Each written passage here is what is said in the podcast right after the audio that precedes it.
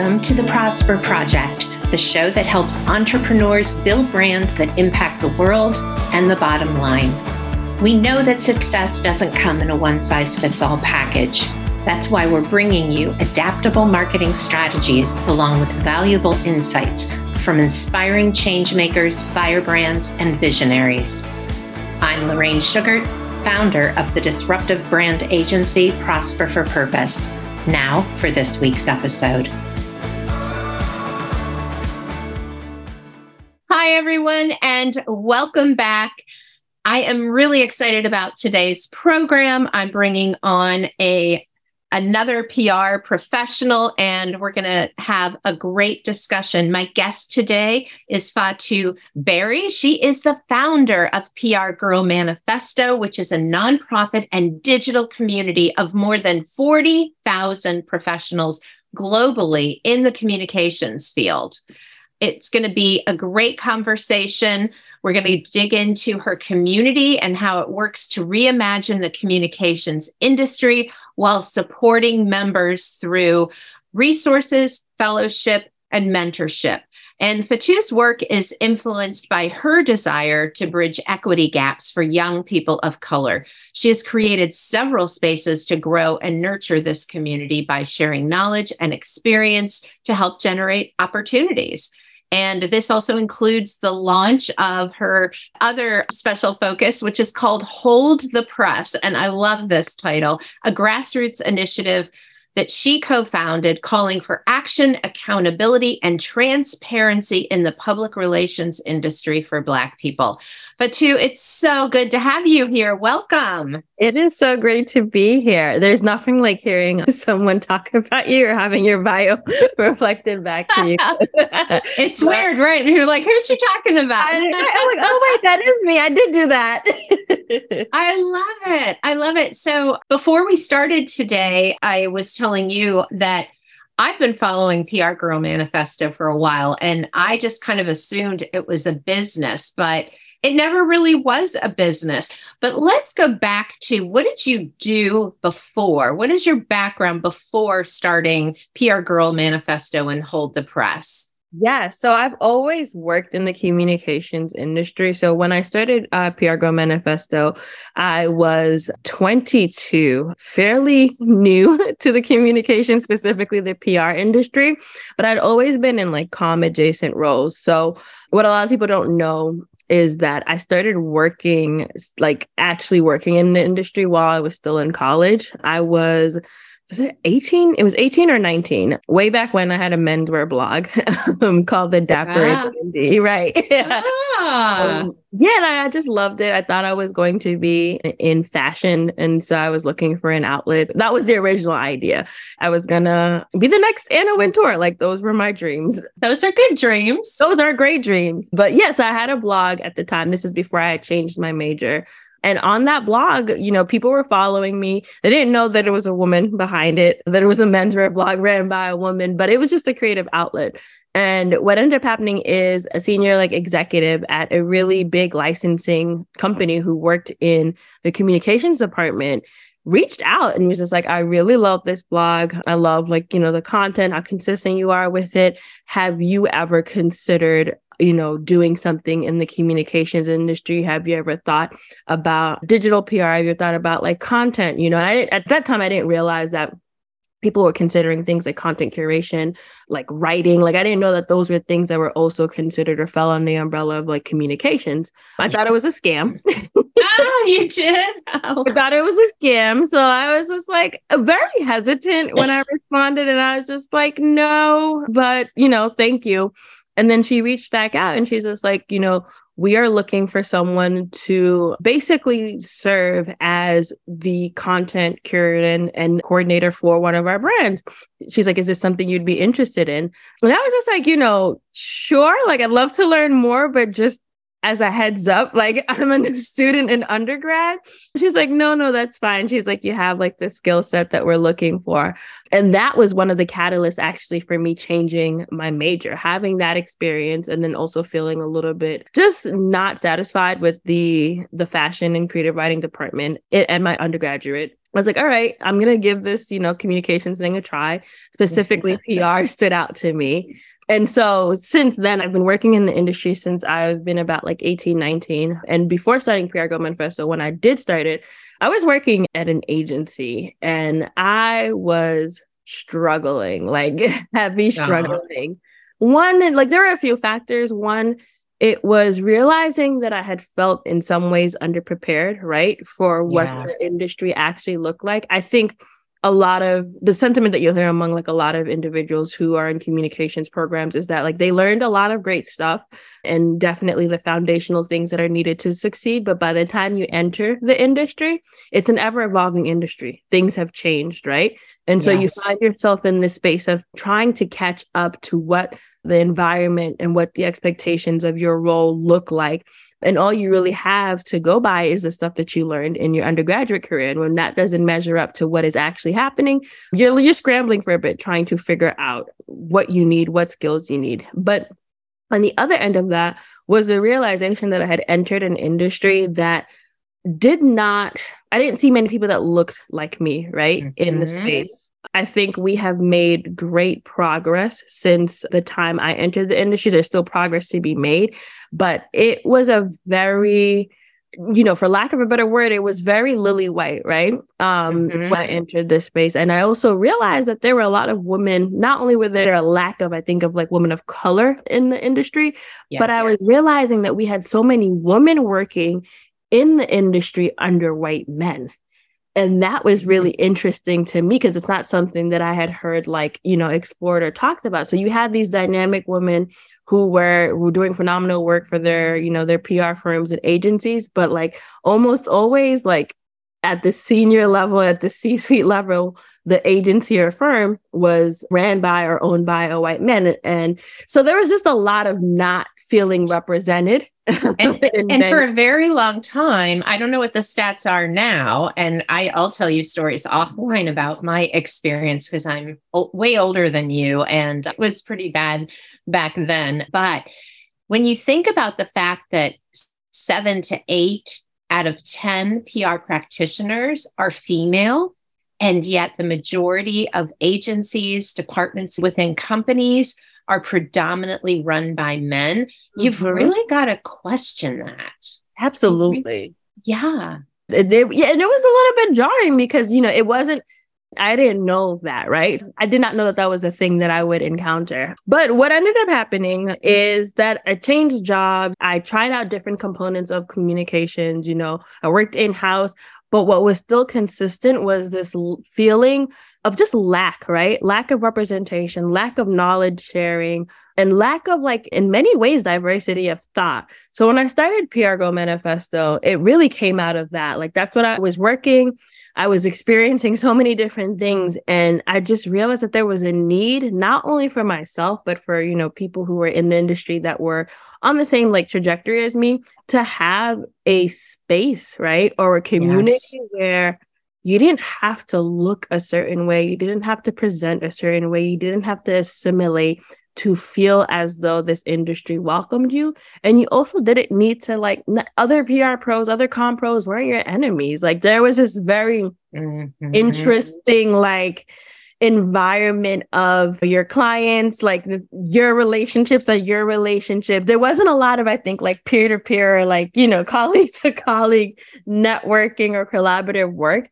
And for me, who I think I've always been a community person, I've always been a, like, how can we do this together? How can we help each other out person?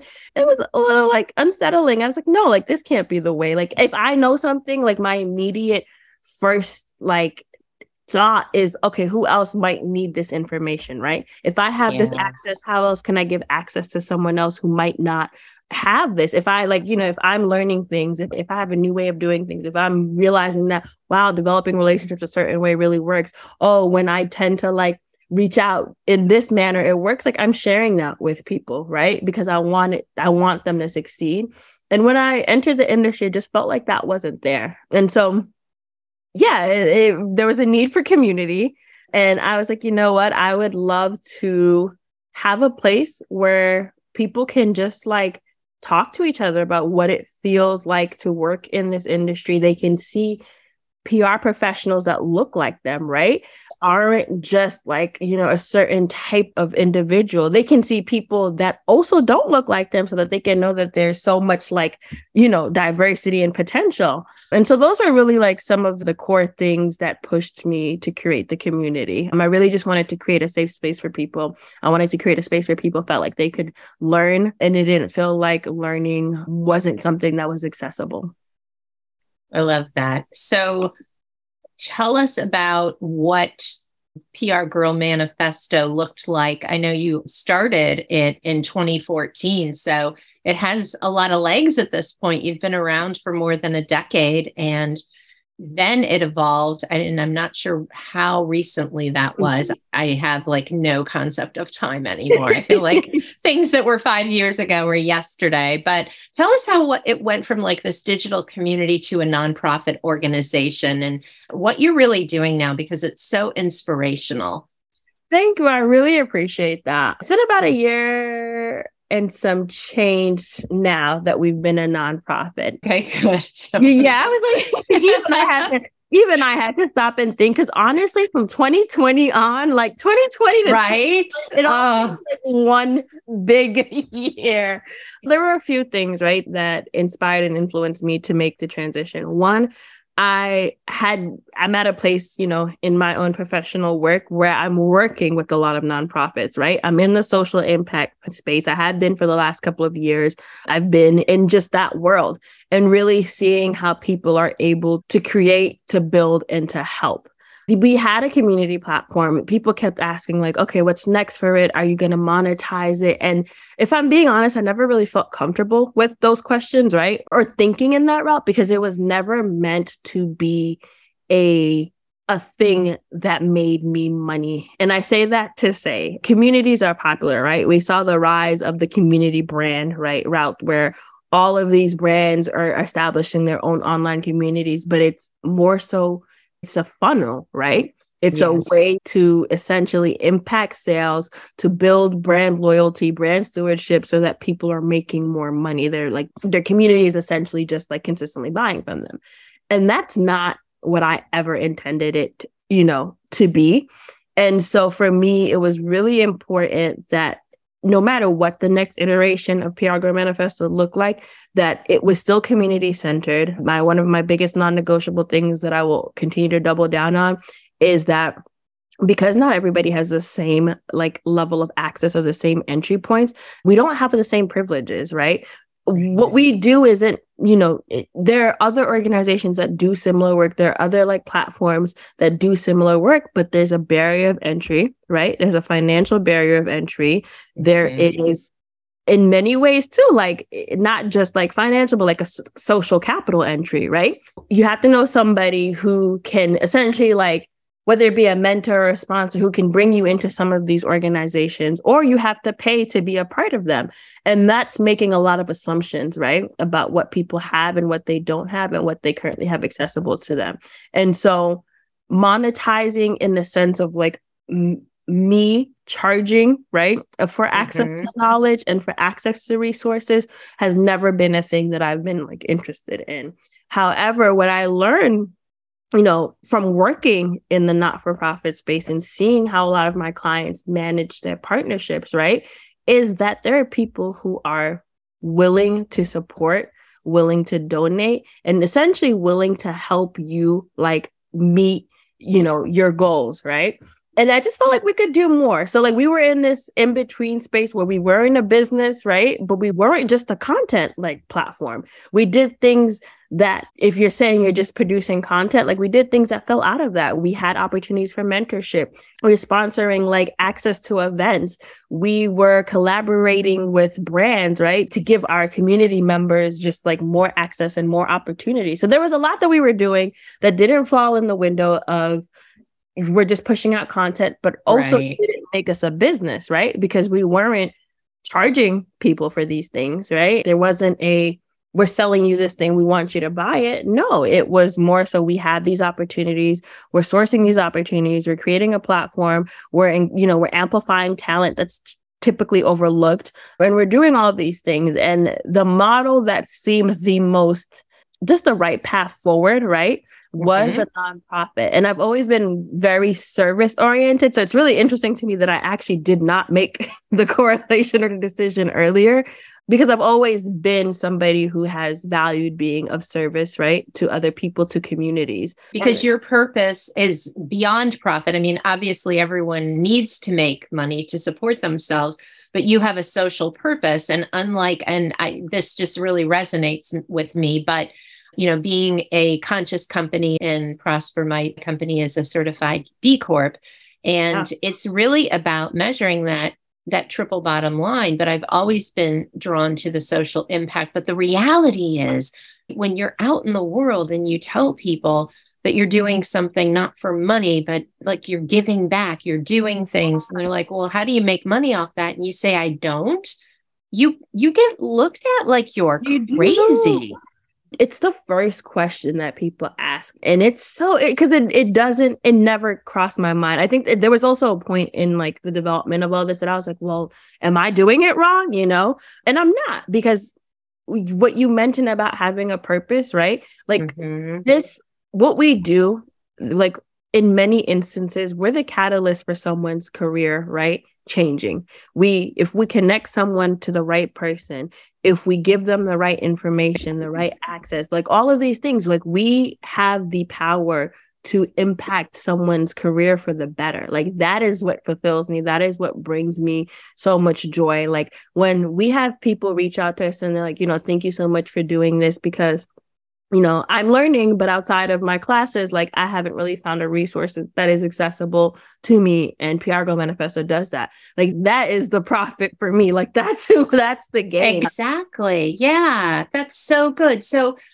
tell people who are listening, who are in communications or P R, how they can support P R Girl Manifesto. Yes, of course. So, you know, what we, for communications pros, like the, uh, my biggest thing is always like, yes, you know, we have the traditional, you can donate, but it's not that, right? Like one right. of our biggest pillars is amplifying content that already exists. We love to be in collaboration with comm professionals. We love network sharing, and we're always looking for people to volunteer, right? So like if you want to facilitate programming, right? We have a bunch of professional development series, the P R Power Hour. We have lunch and learns. We have, you know, guest speaking, like P D sessions, where we are just looking and wanting to connect with comm professionals who want to give back to the next generation, and not even the next generation, right? And let's say individuals who might have like, like a nonlinear pathway into the comm industry as well. We have a mentorship program where we are always, always seeking mentors.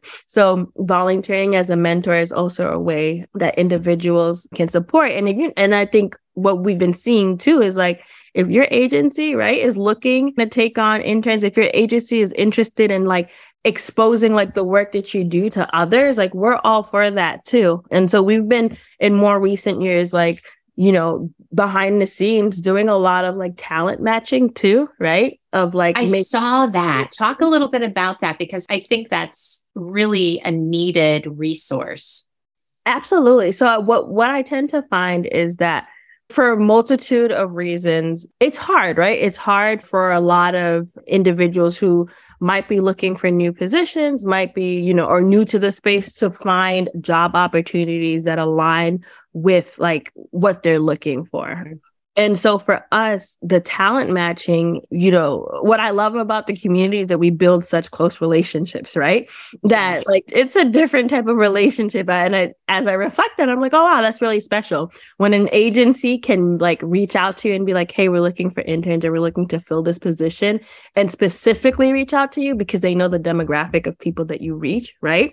The type of people that they want working for them. And they know like what type of audience you're cultivating. And And so we have a lot of resumes and a lot of like, you know, people who are open for work, right? Who reach out to mm-hmm. us like, hey, these are the things, like these are the type of opportunities that we're looking for. So whenever an agency comes to us, whether it be like, hey, we're looking for to like, you know, to hire someone internally, right? Where if you mm-hmm. have any recommendations, we give them access to our talent database, right?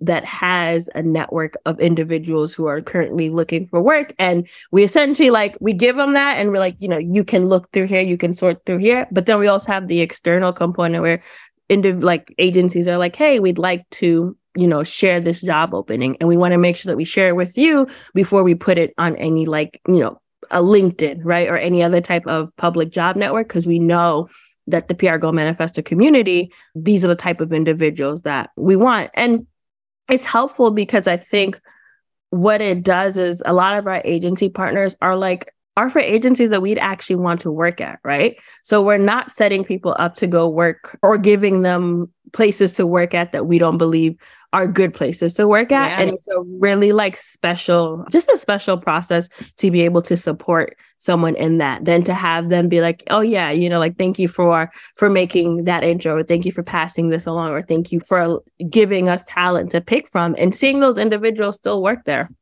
And I love that. And I guess, so when people come to you, do you find that they're specifically looking to add talented people of color to their agency? We have, yeah. So I'd say we have talented people of color, I think specifically while our community, because this is always a point of like just clarification, yeah. While our community is called the P R Girl Manifesto, right? Sometimes mm-hmm. people think that we're only catering to those, you know, people who identify as women, but we have such a diverse community network. So when people are coming to us, they're not just looking for people who I think, you know, are people of color.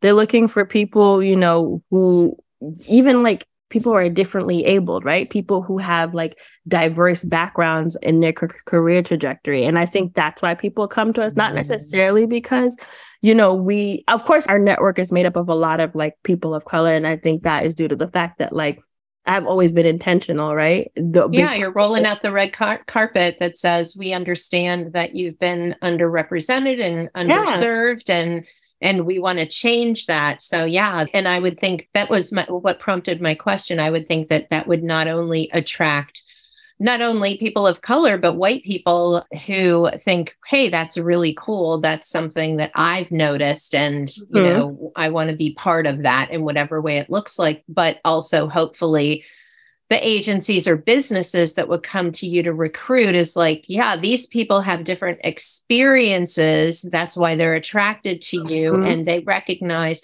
that you're somebody that they want in their, you know, in their network. And we want those kinds of people that have these different experiences and perspectives to be in, be involved with our companies and agencies, because what those different perspectives around a table are what make all the difference. Absolutely. And I think it's so important. And what I love about it too is like, so tip, something that I even experienced when I was working is that like people very much consider certain demographics of people for like very niche positions, right? So like, oh yeah, do multicultural like P R, right? And what I right because you're a person of yeah. color. Praise for taking one step, but it's it's actually a little cringeworthy, because if someone came to me and said, "You're a white woman over fifty, we want you to run the white women over fifty group in right. our company," I'd be like, what?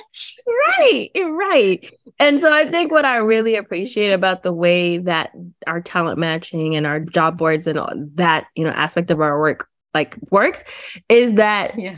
like individuals get access to so many more opportunities, right? Like yes, not, yes, and, yes. Yeah, and I think that's important. And I love that we're able to do that. Like I love that we those are not just the positions that people are coming to us to be like, they would like your support in finding talent for this. And so that really makes me happy. I love that. I love that so much. That's great. So tell us, let's pivot over to Hold the Press. Yes. Can you tell me a little bit about how that started and what you're doing there? Yeah. So Hold the Press was like born. Yeah. But it's been two, it's been, wow. No, it's been three years. So Hold the Press was founded in twenty twenty. And while P R Girl Manifesto, you know, always have been an advocate for representation, for equality and, and equity for everyone, mm-hmm. Hold the Press is very specific in the fact that it was born out of like the summer of twenty twenty, right? After seeing the, you know, the highly publicized yes. you know, murders of George Floyd, Ahmaud Arbery, and Breonna, Breonna Taylor. Yeah. And, you know, that was the summer that the Black Lives Matter movement was like lit on fire. And I think so many people were like, essentially like, you know, a fire lit underneath them. And so what we were seeing myself and my three co-founders, this is something that I built in, in collaboration with others, is that specifically in the communications and the P R industry, right? Yeah. That we were seeing so many agencies and so many firms and brands put out messages, right? About solidarity with the Black Lives Matter movement, when the reality is that for a lot of these agencies that, like in practice, Black employees were underrepresented and, and marginalized. And I think what was really upsetting for us was the reality that, like, as P R professionals, like as comm professionals, like we know what to say. We're advising people on like statements to put. We know how to essentially like mold words, right, to get a message or a point across.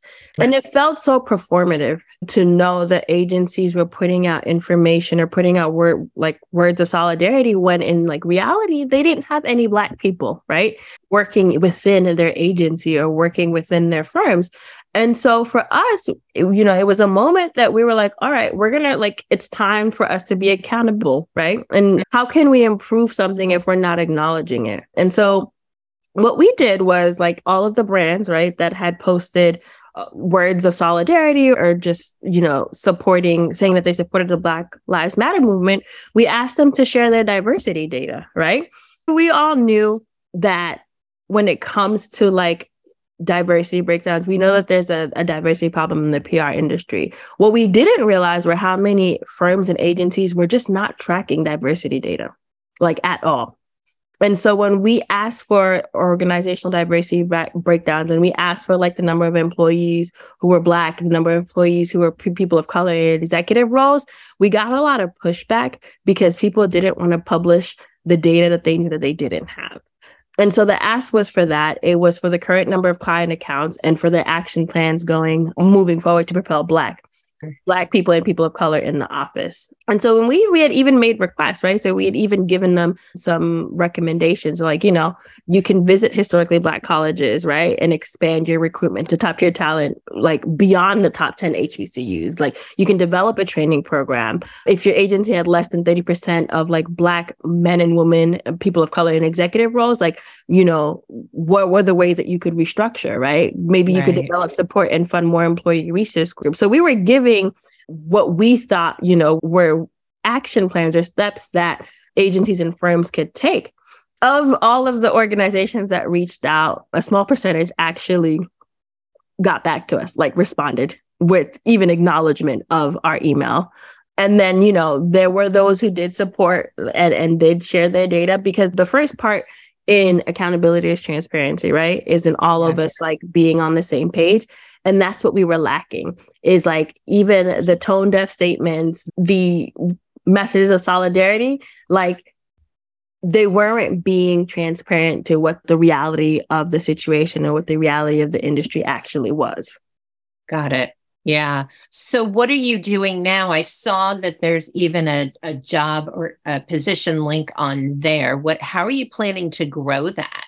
Yeah. So what we want to do is not just focused, I think, on like asking for diversity data and like that just be it, right? Like we recognize that there's opportunity to just make the industry better as a whole through some of the work that we do. So our job board is essentially what we're working to do is find like agency partners, right, who do meet the some of the standards and commitments, like places that we believe are good places for people of color and Black people to work at, right? Um, mm-hmm. And be able to source opportunities through the job board so that it's not just like, hey, if you have an opening, we're giving you access. No, it's like, hey, we're making sure that the companies and the brands and the agencies that we're working with are actually good places to work at for Black people. And so that's our hope with the job board. And that's what we're working towards. We've also cultivated opportunities for just to amplify, right, Black talent. Right. We have we have a video series called Black in P R where we talk to Black comm professionals. We talk about their experiences. We talk about their hopes for the industry, and just in an effort to make sure that, like, if the industry continuously like continues to like overlook this talent, that there's a place where they're being recognized and that their work is being amplified and being shared with the larger industry. So let me ask you this. After all of this that we talked about and all that you shared that I know to be true, do you still love the field of P R? I do. I do. I think P R continues to evolve, right? It's evolving. Yeah. It's taking on so many different forms, but I do. So like one of the things that really did, I think, cement this, like the industry for me is that in so many ways, I feel like we're dream like makers, right? Yeah. Um, like we have an opportunity to help someone's dream come true by making sure their story is being told in the right way to the right people, to the right audiences. And I think there's something just so beautiful in being like the catalyst for that, right? I we love have, that. Yeah, I mean, I love it. I love it for that. I love it for, I think, as it continues to grow, the ways too in which I always say this when I'm talking among like, you know, other people in the industry and colleagues is that like, if anything, like as communicators, like we are the people that like have so much, I think, impact, right? Mm-hmm. On the stories that are being told, on what people are paying attention to. And so we play a really important role that I think sometimes gets downplayed, right? Because right. while, you know, a platform might is the medium through which it goes through, the story mm-hmm. is told and is crafted and is put together like P R and comm professionals. And so I think it's a responsibility that I love that we have. And I like, those are the things about the industry that like, there's work to be done, but it's an industry that I'm proud, you know, to be a part of. Yeah. Well, you're certainly influencing it. So Fatou, we'll put links to your sites in the show notes, but I also, you know, want to ask, is there anything that you would ask of listeners who may be in the comms industry? Is there like something that they can do as soon as they listen to this, whether it's checking out your site or maybe signing up to be a mentor or whatever that is that you could really use support on right now? Yes, I think for right now, what we're really trying to do is like make sure that we're cultivating the right resources, right, for our community. Mm-hmm. We love collaborating. Like when I say it is the foundation of like everything that we do, we love to collaborate. And we're really looking to make sure that we're amplifying as much, I think, talent and resources as we can. So if you want to host a professional development session, if you want to contribute, you know, like just thoughts, right, that you think other individuals would benefit from in the industry. Like you want to create content. We are such collaboration people. And I think that's the biggest thing for me would be like, if you even have an inkling that you'd want to support or that you'd want to knowledge share, like to reach out because we can work and figure it out together. But we're really just wanting to make sure that, that we're, again, we're building out like a robust, like just repository of talented communications professionals, uh, of resources that our community can benefit from. I love that. I love that. So I did give you a little heads up that I always end my interviews with the same question. This is called The Prosper Project, and it, it's really about what we were talking about, that there is one way, more than one way to measure success and what it means okay. to prosper. So what does it mean for you to prosper? Ooh, I think for me, it means if I am helping others, right? For me, that like I'm prospering. If no matter what I'm doing, whether it be work, whether it be life, if I am doing something that makes other people happy, that makes life better for other people, right? Mm-hmm. Or supports others like in a way that's positive, I consider myself to be prospering. That's what it means to prosper for me. I think that it, it's hard because it's not really something that's like, like that's quantitative, right? Like how do you, you can't measure it. No, uh, that's what I love though, because yeah. everyone has their own definition. And, you know, I'm always hoping our listeners will resonate with this speaker and say, well, this is what my path could look like, or someone else inspires them, like in your case, to get more involved and say, oh, you know, I could share content. I could give a presentation. Yeah. I'd love to support this organization. Absolutely. Yeah. I think for me, if you, if I'm doing good work and the good work is positively like affecting people, mm-hmm. I am prospering. Yeah. yeah. I love it. Fatou Barry, P R Girl Manifesto, Hold the Press. Thank you so much for being with us today. We'll have links to your sites in the show notes and how people can reach out to get involved and support your efforts. Amazing. Thank you so much for having me. I have enjoyed this conversation. It's great to talk to somebody who also gets it. So there's that added layer of like, yes, no, we're in the same industry. you are. Yes, yes. And we care about that social perspective and social impact. So good talking with you. I have a feeling this conversation will continue.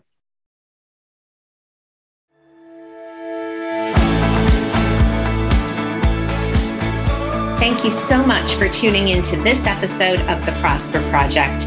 If you want to grow a peerless, profitable brand, please hit the subscribe button so you never miss an episode. And if you find value in our show, please help us reach others by sharing an episode and leaving a review. In appreciation, please visit prosper for purpose dot com for more free resources to help you grow your business.